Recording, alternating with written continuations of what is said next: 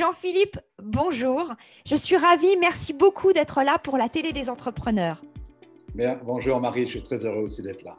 Avant de parler de prise de parole en public, et en particulier aussi en visio, je voudrais en fait juste faire un coup de chapeau parce que tu as vraiment un parcours atypique. Tu es conférencier, tes conférences sont déjà suivies par plus de 100 000 personnes.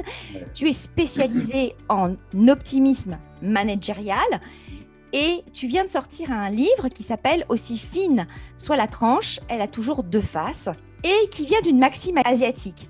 Donc, c'est vraiment ta spécialité, l'optimisme. Tu as ce livre qui est, nous, est présenté en réalité augmentée pour trouver des clés de réussite, des vidéos. Donc, on est vraiment dans la motivation complète. Et aussi, ce qui m'a beaucoup euh, intéressé dans ton parcours, c'est que tu as, en fait, tu sors de 35 ans d'expérience de chef d'entreprise. Donc, c'est pas rien d'avoir aussi décidé de faire ce virage, euh, peut-être à 90 ou, 100, ou 360 degrés, de te lancer aujourd'hui dans la, dans, dans la conférence. Et tu as pour, avec d'autres amis, pour aider on va dire, les indépendants, les entrepreneurs, après le confinement, mis en place une plateforme qui s'appelle millésime.best de formation pour les aider à grandir, profiter de ces moments un petit peu d'incertitude pour bah, peut-être avoir de la résilience et puis aussi se faire connaître. Alors aujourd'hui, nous sommes concentrés eh bien, en fait, sur ton expérience de prise de parole en public, mais en fait, je pense que l'optimisme va venir y mettre son grain de sel, malgré tout. Alors, si tu avais, on va dire, un conseil, conseil numéro un à donner pour réussir une prise de parole en public, quel serait-il? Le premier conseil euh, pour, euh, pour parler en public, c'est de ne pas parler face au public, c'est de parler à un public. Ça veut dire se dire que j'ai avec moi des personnes qui sont bienveillantes et qui ne vont pas me juger et qui, vont, et qui sont là pour m'écouter. Euh, la peur, la peur de la prise de parole en public, c'est parce que je parle face à quelqu'un. Donc le face, en fait, c'est une relation antagoniste. Euh, j'ai des personnes qui sont un peu, entre guillemets, euh, des, adversaires, on va dire comme ça, et moi, il faut que je me bagarre pour, parler. Alors que si je mets du plaisir, si je dis que mes, mes, les personnes qui sont là pour m'écouter sont bienveillantes, elles sont là effectivement pour travailler avec moi, pour entendre quelque chose, si cette notion de plaisir, je la mets au cœur de mon discours, ça va être tout de suite beaucoup, beaucoup, beaucoup plus facile. Donc ça veut... La clé numéro un, pour moi, c'est le plaisir et de se dire quand je rentre sur scène, par exemple, bien sûr, comme tout le monde, j'ai le tract, et je me dis, mais là, on est en famille. Et à partir du moment où je me dis qu'on est en famille, tout va bien. D'accord, donc en fait, notre cerveau n'est pas en danger, on va dire, et au contraire, on est euh, dans une générosité. Est-ce que la générosité justement de, du partage, tu, le, tu, tu l'as dit en préparant cette, cette interview, est quelque chose d'important? Donc du coup, est-ce que ça veut dire que cette générosité nous fait oublier notre peur? Oui, oui, le fait, en fait, la prise de parole en public, c'est s'oublier soi-même pour ne penser qu'au public. À partir du moment où je m'oublie moi, je ne suis plus sur l'auto-jugement, je ne suis plus sur euh, le fait est-ce que je vais me tromper ou est-ce que ça va bien passer, est-ce que les mots sont bien? Non, peu importe de ça. Je donne au public, je suis là pour le public et toute mon attention doit être au niveau du public. Comment il réagit? Est-ce que je le vois euh, participer? Est-ce que je le vois se mettre en retrait? Euh, Est-ce que mes mots euh, impactent ou pas? Et donc après, moi, je dois changer mon attitude, je dois changer peut-être même mes mots de façon à ce public. Et je dois donner au public. C'est pas le public qui me donne, je dois donner au public. Et plus je vais donner au public, plus le public, par contre, lui, va me faire un retour hyper positif qui va faire en sorte que je vais être encore plus généreux. S'oublier, s'oublier, s'oublier, s'oublier. Prendre du plaisir et s'oublier. Donc un partage, on va dire, euh, je dirais presque de vibrations. Oui, oui, oui, un partage de vibrations, tout à fait ça. Et d'énergie. Pardon? Un partage d'énergie. Et un partage d'énergie, alors ça c'est quand on a le public face à soi, ça c'est vraiment facile. Et après peut-être qu'on parlera d'un public que l'on ne voit pas quand on est en visioconférence. Ça c'est encore autre chose. Encore absolument, absolument. Donc là on est, on est dans un, public que l'on voit en visu. Donc tu parles de générosité. Et pour autant, en préparant cette interview, tu me disais, euh, la générosité ne suffit pas parce que euh, à force d'être dans la générosité, on peut être peut-être trop long. Euh, lassé qu'est-ce, Pourquoi ça ne suffit pas, cette générosité? Ben, Déjà, la générosité, parfois, on se laisse enflammer. Et un conférencier ou une conférence, ça doit être un spectacle. Ça veut dire que ça a un temps limite. Parfois, on me dit euh, est-ce que vous pouvez faire votre conférence en une demi-heure? Très bien. Est-ce que vous pouvez la faire en trois quarts d'heure? Très bien. Est-ce que vous pouvez la faire en une heure? Très bien. C'est un temps limite. Et dans ce temps limite, il faut absolument que j'impacte les personnes. Vrai, les personnes sont là pour moi, mais pour aussi pour ce que je vais dire. Donc j'ai le fond et la forme. Là, on ne parle pas de la forme pour l'instant, on parle que du fond. Mais le fond, il doit vraiment être impactant. Et pour qu'il soit impactant, il ne doit pas me laisser entraîner par le public. Le public est simplement un réservoir d'énergie dans un cadre bien ficelé, dans un cadre bien travaillable. C'est-à-dire, en fait, quand tu parles de, euh, comment dire, de réservoir d'énergie bien ficelé, ça veut dire que on doit se contraindre à un certain nombre de, par rapport à des choses à ne pas dépasser. Oui, je dois préparer une, intervention. J'ai quelqu'un qui, m'a dit, Monsieur, vous avez une heure. Et il a son timing, quoi. Et, ça veut dire que moi, je dois, pendant cette heure-là, être impactant et ne pas dépasser ce cadre-là, ce cadre horaire. Ce qui veut dire qu'en amont, il a fallu que je prépare tout. Il a fallu, il que mon intervention soit hyper calibrée. Quand je dis calibrée, ça veut dire que je sais quand est-ce que je vais raconter mes histoires, je sais quand est-ce que, quand est-ce que je vais mettre de l'émotion, je sais quand est-ce que je vais mettre du rire, je sais quand est-ce que je vais mettre euh, de du cerveau, de la tête ou du, ou, du cœur, mes tripes, je sais tout ça. Mais à partir du moment où j'ai fait cette préparation en amont, et c'est comme un sportif, plus je me suis entraîné, meilleur je suis le jour du match. Là, plus je me suis entraîné, meilleur je suis le jour de la conférence. Et c'est là que je peux oublier, euh, m'oublier moi-même et ne penser plus qu'au public. Et après, de donner de l'énergie, peut-être de changer deux ou trois mots, mais ne pas dépasser le cadre prescrit. D'accord. Et alors donc du coup, aujourd'hui, il y a deux écoles dans cette, euh, cette préparation de conférence. On a les personnes qui travaillent comme toi en improvisation, et si je comprends bien, de l'improvisation préparée et entraînée. Et puis, il y a l'école, on va dire, du par cœur. Quelle est ta position par rapport à ces deux écoles? Moi, moi, je pense que le principal, c'est d'être bien. C'est d'être bien avec euh, ce qu'on fait. Moi, le par cœur, je ne sais pas le faire. Je ne sais pas faire du par cœur parce que je veux absolument m'adapter au public. Bah, moi, j'ai six conférences. Celle qui a la plus demandée, c'est celle euh, sur l'optimisme, pour rebondir de payer votre optimisme. Mais elle est, elle est hyper calibrée. Par contre, si j'ai des commerciaux, je sais parler commercial. Si j'ai des euh, patrons, je sais parler patrons. Si j'ai de l'encadrement, je sais parler encadrement. Si j'ai une entreprise de, cosmétiques, je sais parler cosmétiques. C'est-à-dire je vais adapter mon message, je vais adapter mes mots au public que j'ai en face de moi.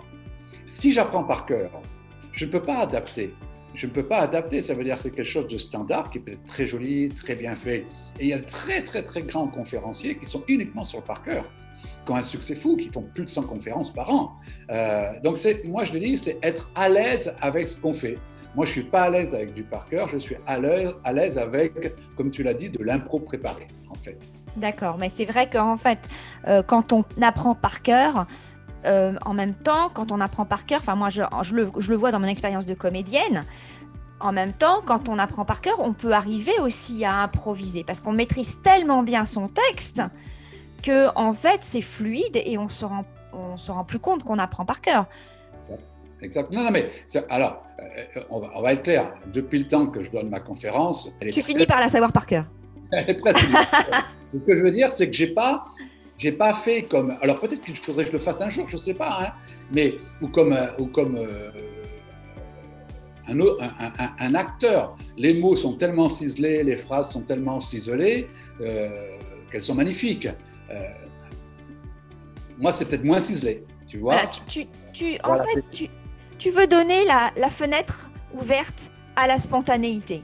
C'est ça, exactement, exactement. Je veux pouvoir réagir au public. Euh, tu sais, bon, quand le public commence à regarder son portable, ben, il faut réagir. Quand le public euh, se penche, eh ben, ça veut dire qu'il faut réagir aussi. C'est-à-dire, je veux pouvoir, moi, quand je suis sur scène, euh, je ne dis pas que quelqu'un qui a appris par cœur n'est pas comme ça, attention. Hein, Bien sûr. Quand je suis sur scène, ce qui compte, c'est le public. Moi, je m'oublie et c'est le public qui compte le, plus pour moi. Bien sûr. Alors, on a parlé du fond, on a parlé du fond pour pouvoir justement se cadrer, pour, dans une conférence, se préparer. Mais euh, tu as évoqué la forme, c'est-à-dire donc quelles sont, quelles sont peut-être des techniques peut-être que l'on pourrait euh, partager, quelques techniques à partager aujourd'hui euh, avec nos entrepreneurs qui souhaiteraient se lancer dans la prise de parole en public pour pouvoir être performants, peut-être éviter la peur. Enfin, il y a beaucoup de choses. Alors, je, je, je, vais, je vais te donner trois techniques, mais je vais en donner une quatrième. D'accord. Et la, quatrième, ça va être la première. Pour les chefs d'entreprise qui veulent parler en public, c'est de parler de leur légitimité. Hein. C'est qu'est-ce qui me permet, moi, de vous donner ce conseil. Est-ce que je vous raconte un livre, mais je ne suis pas légitime Est-ce que je vous raconte une expérience, et là, je suis légitime Ça veut dire que le chef d'entreprise doit trouver sa légitimité, ce qui fait qu'on dit, OK, monsieur le chef d'entreprise, je vous suis, je vous écoute, vous m'impactez parce que je sais que vous avez vécu ce que vous dites, vous l'avez fait, et ok, si vous l'avez fait, alors je comprends ce que vous voulez me dire. La première chose pour moi, c'est ça. Euh, je vois des conférenciers qui racontent des livres, qui te disent, euh, euh, moi j'ai lu X centaines de livres, j'ai vu X dizaines de coachs, donc je vous parle de ça. Non, non, pour moi la légitimité, c'est d'avoir vécu avant ce que l'on raconte. Et c'est ce qui est très important. C'est pour ça que quand je parle du bonheur, moi j'ai pris la décision d'être heureux à 21 ans. Quand je parle de l'optimisme, j'ai pris cette décision-là à 27 ans quand j'ai dirigé ma première société. Et donc, euh, je me sens légitime dans ce que je dis. Euh, je pourrais citer des grands auteurs euh, antiques et anciens. Je ne veux pas le faire parce que ça, ce n'est pas ma légitimité. Je crois que la force d'un chef d'entreprise, c'est sa légitimité. Excuse-moi de te couper. Ça veut dire que, en fait, euh, la légitimité, elle euh, implique le fait d'incarner. Oui, oui, le fait d'incarner. Hein, le, fait de, euh, soit je dis, ben moi je suis un philosophe et je vous raconte ce qu'a dit Épictète, ce qu'a dit Aristote, etc. Euh, soit je suis un chef d'entreprise, là on est sur la télé des chefs d'entreprise, hein, et là par contre je vous raconte ce que j'ai vécu, je vous raconte ce que j'ai fait, je vous raconte ce que j'ai expérimenté, je vous raconte ce qui n'a pas marché, je vous raconte les, mes expériences. C'est ça la légitimité d'un chef d'entreprise quand il veut prendre la parole. Très bien. Très bien. Donc en fait, donc tu me disais la deuxième, une deuxième technique. Après, ce sont des clés. Euh, moi, je m'appuie sur trois clés essentielles. La première clé, c'est la verticalité. La verticalité, euh, tu la connais, toi qui fais du théâtre. Par exemple, là, je suis assis, ça se voit pas, je suis assis, mais je suis hyper verticalité. En, je suis en hyper verticalité, ça veut dire que j'ai le, euh, dos appuyé, euh, les jambes bien, bien etc. La verticalité, tu le sais, c'est la façon d'être ancré au sol, avoir l'impression que notre tête est tirée pour pouvoir dégager la colonne d'air. Et pourquoi dégager la colonne d'air? Parce que je vais pouvoir parler non pas en apnée, mais pouvoir respirer et surtout, surtout mettre des silences. C'est ça qui est important. Et la verticalité, c'est vraiment une clé de démarrage et une clé de posture aussi quand je prends un coup de trac. Je me remets en verticalité. Alors, c'est le premier conseil. Pour moi, c'est un conseil très, très, très fort. Je démarre en verticalité. Je ne suis, pas, suis pas désorienté, je ne suis pas en déséquilibre. Le deuxième conseil que je peux donner, c'est ce qu'on appelle euh, le regard global porté. Ça veut dire qu'il faut que mon public ait l'impression que je le regarde. Il faut que euh, si j'ai 100 personnes, 200 personnes, 300, 1000 personnes, 2000 personnes, moi ça m'est arrivé de parler devant 2500 personnes, il faut que le public ait l'impression que chacun d'entre nous, nous sommes regardés. Mais là, il y a des techniques, c'est le regard global porté.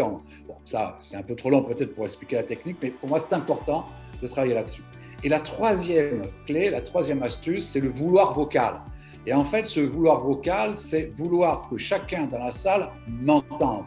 Et, c'est lié au regard. C'est-à-dire qu'on sait très bien que la voix, elle est portée par le regard. Et à partir du moment où je fais ce regard global porté, global, ça veut dire regarder tout le monde. Bon, il y a des clés, hein, il y a des astuces. Porté, ça veut dire que je vais bien regarder dans les yeux un coin de salle ou des personnes.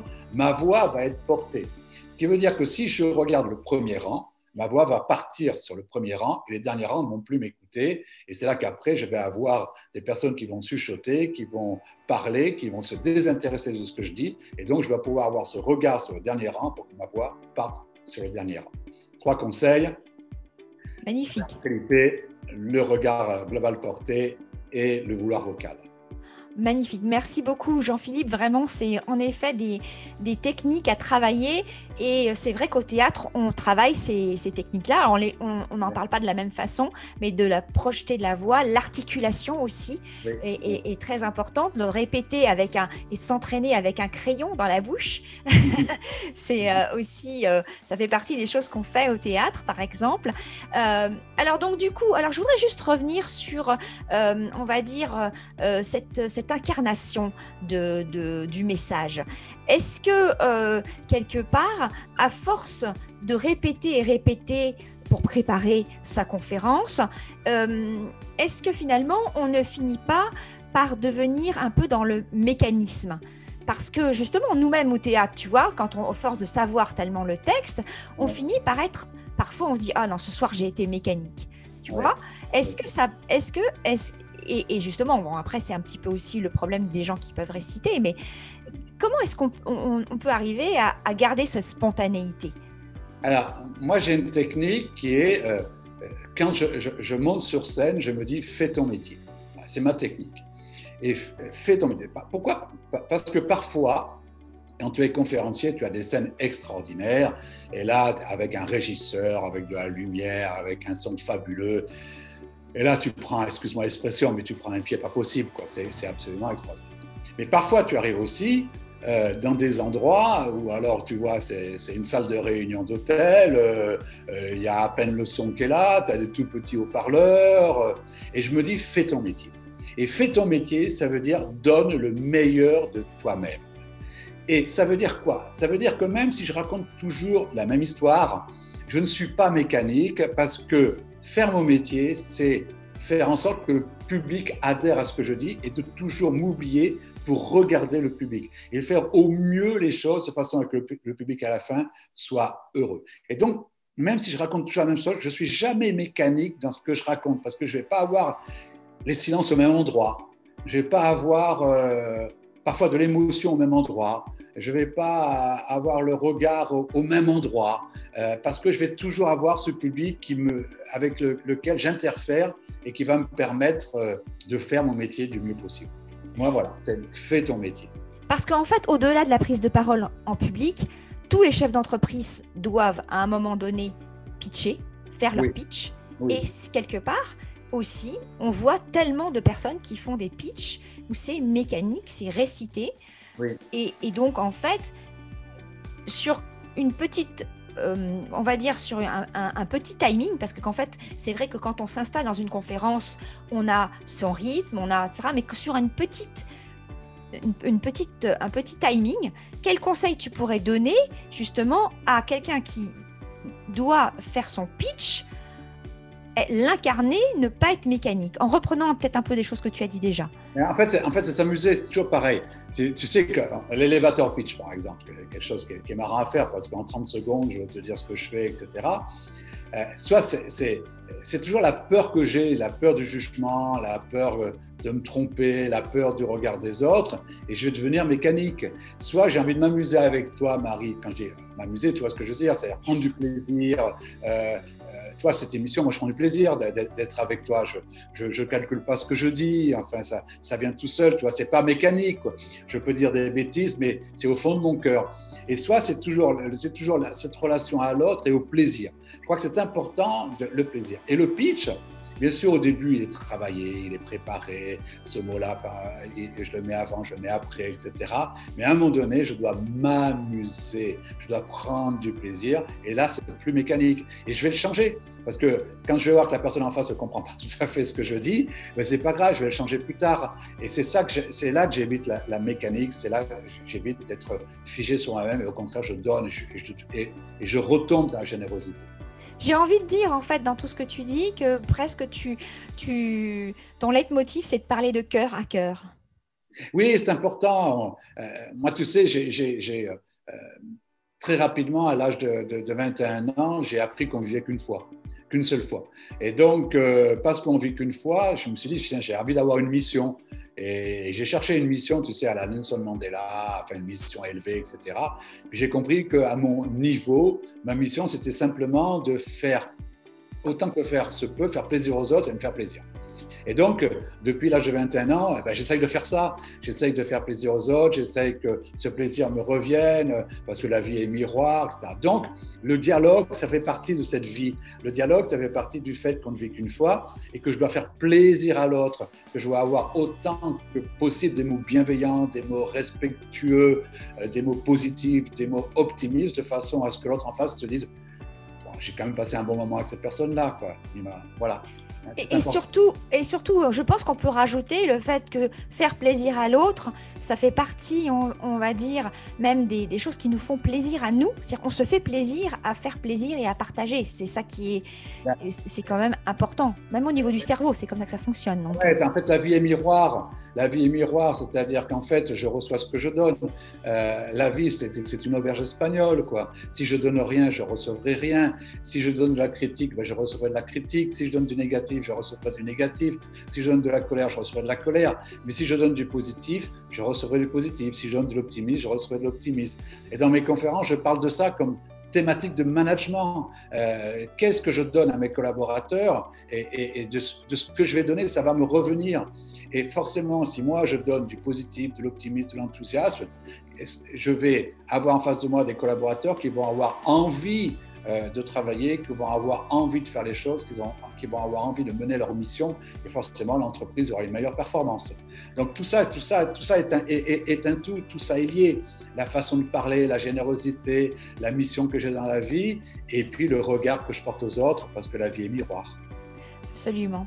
Alors, venons-en à la conférence, euh, la, la web conférence, c'est-à-dire la prise de parole en public en visio. Aujourd'hui, avec le confinement, les, les, nouvelles mœurs en fait qui sont en train de s'installer avec la crise sanitaire, on est de plus en plus de en prise de parole en public en visio et, et des chefs d'entreprise qui n'avaient peut-être pris jamais la parole de visu sont obligés aujourd'hui de pitcher en visio ou de peut-être passer, euh, comment dire, préparer une conférence, ne serait-ce que via ta plateforme millésime.best.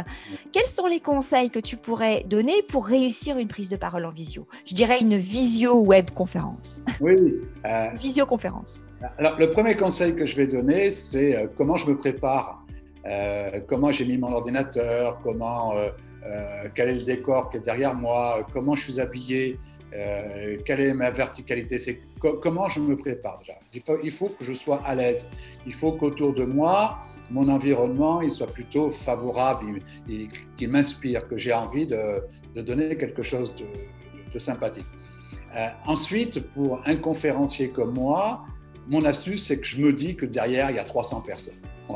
Donc je me dis que, donc je vois, je, je, je, visualise une salle, un théâtre, je visualise 300 personnes et puis j'essaye de donner le maximum parce que si je me dis, je vois pas le public, euh, je l'entends pas, euh, je suis tout seul, forcément je vais être moins bon que si je visualise le fait que je suis pas seul, que je suis, que je suis sur une scène, que derrière j'ai 300 personnes. Donc un, la préparation physique, c'est hyper important. Et deux, le mindset, se dire que ben, derrière moi, il y a des gens qui m'écoutent. Quoi. Voilà. Et de les voir sourire, de les voir sourire, de les voir euh, interagir, euh, voilà, même si, personne, même si parfois il peut y avoir personne. Alors après, se dire qu'on a 300 personnes, ça peut quand même, pour certains, toi tu as l'habitude, donc en fait ce sont tes repères de te dire que tu peux avoir 300 personnes.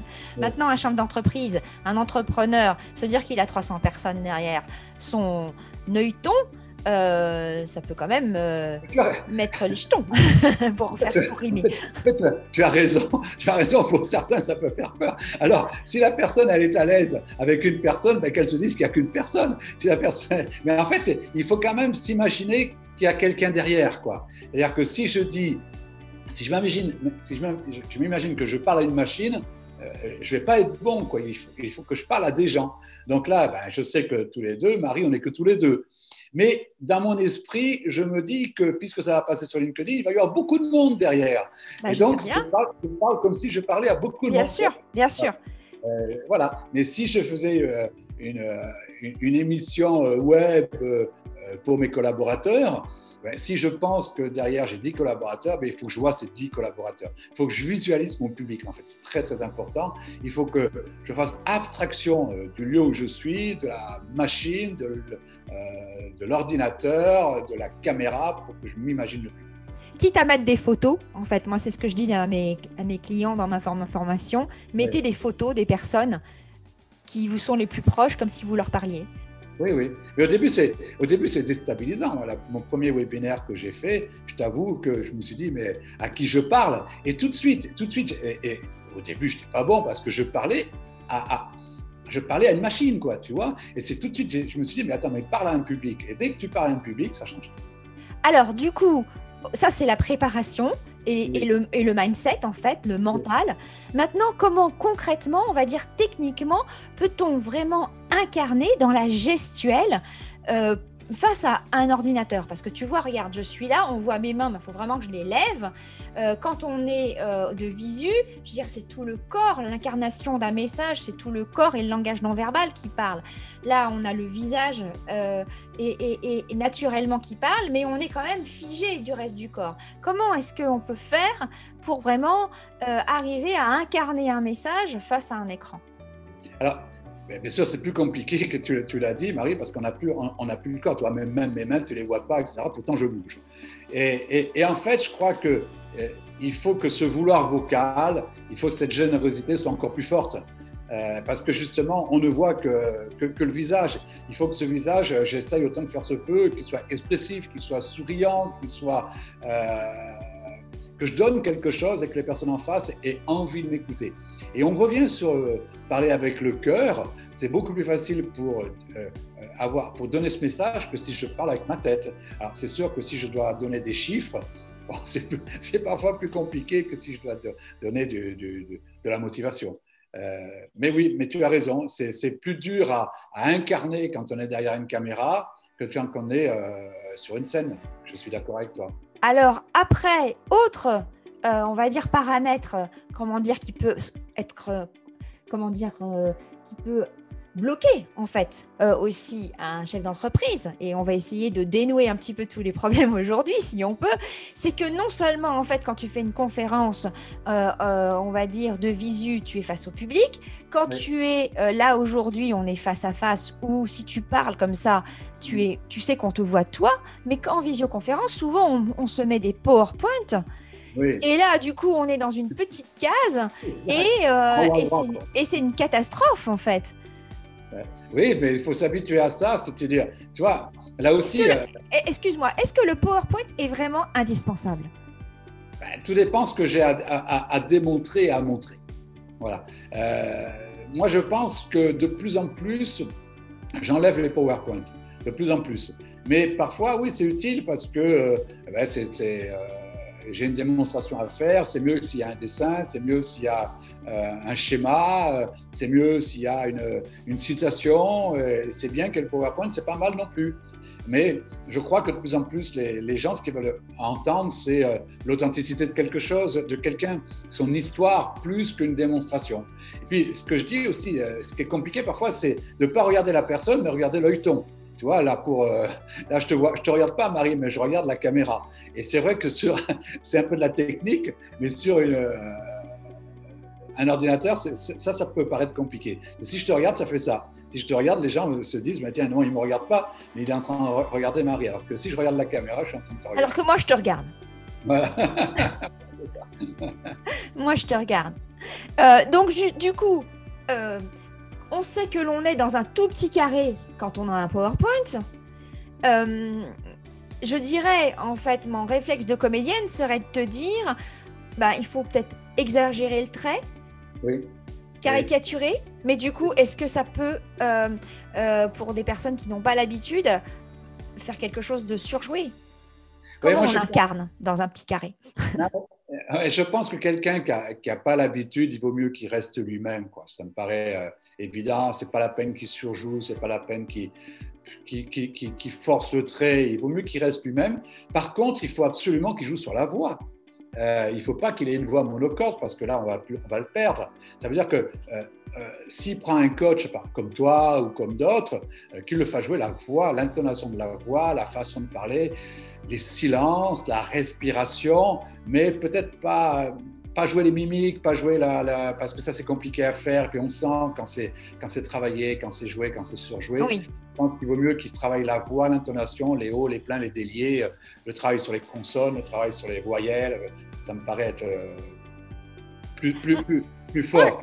Moi, je rajouterais en fait une chose, c'est que dans la préparation, vraiment se dire dans les tripes, qu'est-ce que j'ai envie vraiment que les gens fassent après l'action qui, je voudrais vraiment qu'est-ce que je voudrais tu me parlais de la mission tout à l'heure comment est-ce que j'ai envie euh, de euh, d'aider les gens pour que véritablement euh, je les je les je les aide à changer et, du coup, ça part des tripes. Et là, je pense qu'on peut mieux incarner même dans un petit, un petit carré.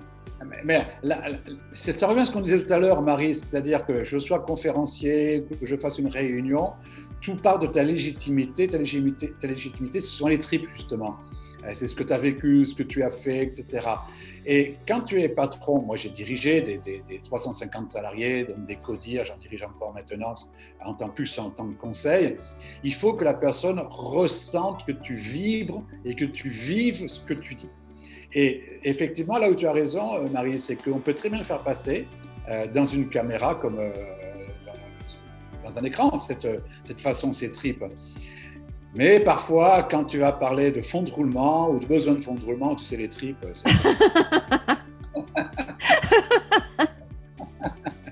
tu sais. Alors, je te dirais oui et non, parce qu'en fait, euh, à partir du moment où on oriente le message vers euh, les conséquences émotionnelles que ça peut avoir de ne pas avoir de fond de roulement, là, tout à coup, tu as raison. Tu as raison. Tu as Il y a stress. Non, non, tu as raison. C'est-à-dire que derrière, c'est, on revient. Alors là, on va faire un peu de, peut-être de management d'entreprise. On revient à la raison d'être de l'entreprise. On, revient à son pourquoi, à son why, comme on dit aujourd'hui. Et tu as raison, c'est que si je veux mener la mission d'entreprise, la raison d'être de l'entreprise, il vaut mieux que j'ai des fonds de roulement positifs et donc je peux définir tout ça. Effectivement, je peux sortir du chiffre pour rentrer effectivement dans la mission. Ce que je veux dire en fait, c'est que euh, est-ce que euh, euh, comment dire, même avec des chiffres et un ordinateur, est-ce que ton expérience a montré que on peut mettre quand même de l'émotionnel? Oui, oui, oui, oui, oui. Alors l'émotionnel, c'est pas l'émotion. Il y, a deux types d'émotions, tu sais, c'est la dynamisante et, et, la frustrante. Hein. Euh, l'émotion, c'est pas simplement, c'est pas toujours pleurer. Hein. Les gens confondent souvent ça. Ah non. Rire, c'est une émotion aussi. Bien sûr. Et oui, et oui, on peut le faire. Oui, on peut le faire. On peut rendre les chiffres très agréables. On peut rendre la lecture d'un bilan très agréable. Du reste, je fais une petite parenthèse. Moi, j'ai une formation euh, qui s'appelle une journée qui s'appelle la lecture stratégique d'un bilan, où je démontre comment, avec un bilan, je peux diriger et mettre en stratégie une entreprise. Et on le fait sous forme vraiment de. Euh, on, est décontracté, on est souriant. Euh, et, effectivement, ce chiffre, on peut s'amuser avec.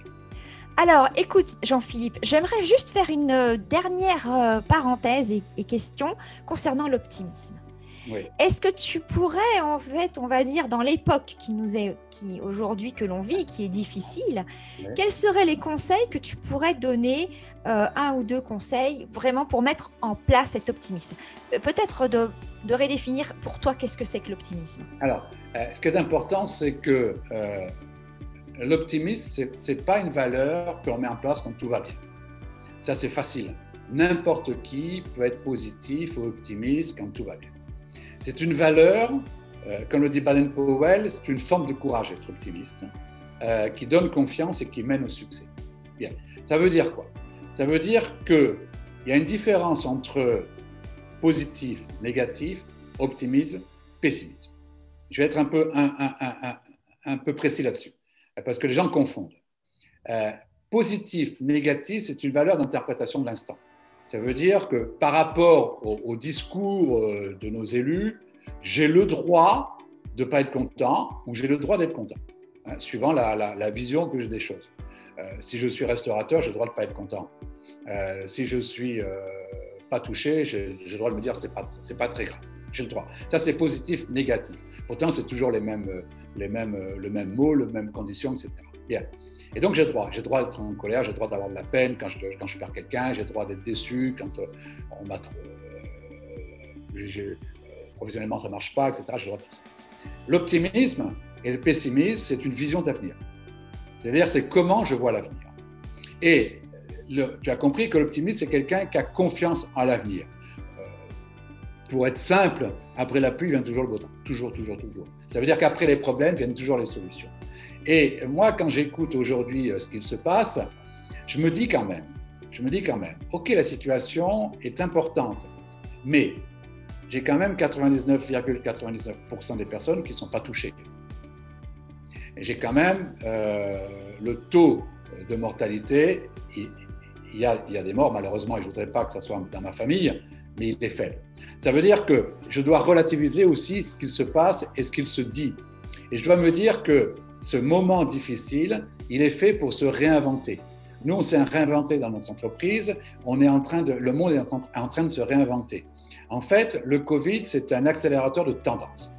Donc, être optimiste aujourd'hui, c'est regarder toutes les opportunités que nous offre ce moment compliqué, ce moment difficile, ce moment où je suis pas en connexion avec les autres, ce moment où je suis obligé de porter le masque, ce moment où, euh, pour certains, euh, ils vont s'arrêter de travailler. Comment, effectivement, je peux construire ma vie derrière C'est ça l'optimiste. Euh, si tu veux, pour être un peu léger. Hein, dire que le pessimiste, c'est quelqu'un qui ne sait pas ce qui va se passer, mais pense que ça va mal se passer. Hein. Quand l'optimiste ne sait pas ce qui va se passer, mais sait que ça va bien se passer.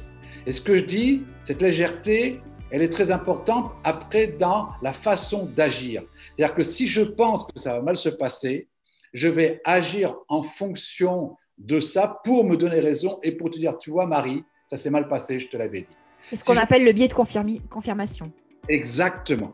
Et l'inverse est aussi vrai. C'est-à-dire, si je pense que ça va bien se passer, je vais mettre en, en, mouvement des actions pour que ça se passe bien. Pour que toi, Marie, je te l'avais dit, ça pouvait bien se passer. Je crois qu'aujourd'hui, on a une chance inouïe si on regarde les solutions, si on regarde les opportunités, si on regarde euh, le, le positif de ce qui se passe. Je nie pas le négatif, je nie pas les problèmes, je nie pas les menaces même pour certains, et je suis très très très très très moi inquiet, je peux le dire, euh, des drames humains au-delà du drame sanitaire, et c'est pour ça que je milite pour que chacun d'entre nous, on soit beaucoup plus positif, on soit beaucoup plus optimiste, parce que je pense que si tous les gens qui vont bien, et je l'ai écrit ce matin à une amie, si tous les gens qui vont bien sont positifs et optimistes, on va aider à se relever les gens qui vont pas bien, on va aider à relever notre économie. C'est pas en étant sur Facebook, en mettant des messages sur le complotisme, en mettant des messages négatifs qu'on va aider nos restaurateurs, qu'on va aider les chefs d'entreprise qui ont des difficultés. C'est pas du tout là comme ça, comme ça qu'on les aide, parce que si je lance du négatif, je lance du stress aux autres, et ça veut dire que moi, si je stresse, je ne vais pas avoir les restaurateurs, je ne vais pas dans les entreprises. Et au contraire, il faut un mental très fort aujourd'hui pour relever la situation et l'optimisme. Je suis un peu long, excuse-moi, mais c'est mon cœur ça. Et l'optimisme est une valeur vraiment de courage, une valeur. Tu sais, c'est Alain qui disait euh, euh, le pessimisme d'humeur, l'optimisme de volonté. Il faut avoir cette volonté aujourd'hui de vivre, de redresser notre pays, de redresser nos entreprises, et puis d'agir, et puis d'arrêter de se lamenter sur les réseaux, sur, et arrêter de faire du yaka et du faucon, mais plutôt d'être en action. Donc en fait, on va dire que les personnes qui sont, on va, comment dire, qui sont relativement euh, protégées tendent la main, ne serait-ce que dans l'énergie qu'elles peuvent euh, qu'elles peuvent donner à ceux qui se sentent moins bien pour essayer de les relever un petit peu. Ouais, mais je pense que c'est plus que, si tu veux, il, faut relativiser les, drames, quoi. Euh, moi, j'ai perdu euh, le, 16 mars 100% de mon chiffre d'affaires. Euh, j'ai aussi une famille, j'ai aussi des charges, j'ai aussi tout ça, etc. J'aurais pu m'effondrer, j'aurais pu être dans la déprime. Et c'est comme ça qu'on s'est redressé. Avec des amis, on a créé, on a créé Millésime.best, qu'on a travaillé, qu'on s'est réinventé, qu'aujourd'hui les affaires repartent. Moi, depuis le 16 mars, je, me suis donné zéro en, en, revenus. Donc, je vis sur des réserves. Je vois bien que mes réserves, elles sont de plus en plus difficiles. Euh, je suis touché comme tout le monde. Mais honnêtement, par rapport à quelqu'un qui est malade, c'est rien, quoi. C'est rien du tout. Et donc c'est là que je dois agir, c'est là que je dois euh, faire des choses, c'est là que je dois réinventer ma façon de travailler, et c'est là que je dois donner du mental, du courage à tous les autres. C'est ça notre job. Moi, je, je suis horrifié de voir sur les réseaux sociaux des gens que je connais qui ont aucun problème, ni de salaire, ni de revenus, ni de maladie, qui sont d'un négativisme extraordinaire. Stop, stop, stop. On ne sait pas comme ça qu'on va redresser notre pays. Absolument, mais tu sais que notre cerveau va toujours à... Enfin, c'est la survie en fait. Il a tendance à d'abord aller vers les pensées négatives. Ah oui, c'est un effort, c'est un effort. Switcher C'est ce que tu disais. C'est un effort, mais il faut le faire. Faut le faire. Écoute Jean-Philippe, merci infiniment pour cette, euh, ce moment et cette interview. Tu nous as apporté beaucoup et j'espère qu'il y a beaucoup de chefs d'entreprise, d'entrepreneurs qui vont vraiment avoir pris des notes et mettre en application ce que tu, euh, ce que tu nous as donné. Donc, est-ce que tu aurais des choses à rajouter ou? Ouais, Je voudrais dire pour les chefs d'entreprise, euh, je voudrais leur, leur donner euh, quelques clés pour repartir maintenant. Hein. La première clé, si tu me permets, Marie. Hein. ah, mais bien sûr. La première clé, c'est de travailler sur leur pourquoi personnel. Hein. C'est pourquoi je suis chef d'entreprise, pourquoi je fais ce métier.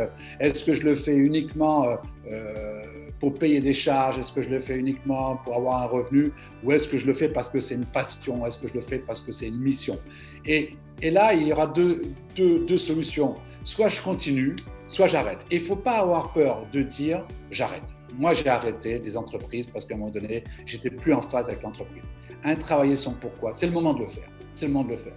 Le deuxième point à travailler, c'est de travailler euh, le cadre de référence de son entreprise, c'est-à-dire le pourquoi de son entreprise, euh, sa mission, sa vision, ses finalités, ses valeurs, et de le faire avec ses collaborateurs. Je suis en train de le faire avec beaucoup de codir ici, euh, auprès de, mes clients, et ça donne confiance euh, aux collaborateurs, lesquels donnent confiance à leurs clients, et ça permet de, maintenir le chiffre et, même de redresser le chiffre. Et puis le, troisième conseil que je peux donner, c'est que, messieurs, mesdames, chefs d'entreprise, vous n'êtes pas seuls il y a vos collaborateurs qui sont là, travailler en équipe, travailler avec eux, ils vont vous donner des solutions euh, inimaginables. Moi, je me souviens quand à, 27 ans, j'ai repris une entreprise de 75 salariés qui était qui était malade, j'avais aucune compétence managériale, mais je me suis appuyé sur les 75 salariés et en un an, on a redressé la société. Ah voilà. Les trois conseils, c'est vos collaborateurs sont vraiment vos soutiens, travaillez à la mission d'entreprise puis travaillez votre propre mission et vous allez ressortir beaucoup plus fort. Merci beaucoup Jean-Philippe. Est-ce que si tu avais en fait une question à poser à, ceux qui nous regardent et ceux qui nous écoutent, quelle serait-elle? Pour qu'ils justement ils se mettent en action Pourquoi vous vivez? Très puissant. Très puissant. Ok, bah écoute Jean-Philippe, merci infiniment pour euh, ce moment, cette interview. Je... On se retrouve sur millésime.best. millésime.best. On se retrouve dans, euh, je pense, l'interactivité que tu donnes avec ton livre. Donc, aussi fine soit la tranche, elle a toujours de face. Voilà. Et puis, parmi l'ensemble de tes conférences où tu es joignable sur LinkedIn. Exact.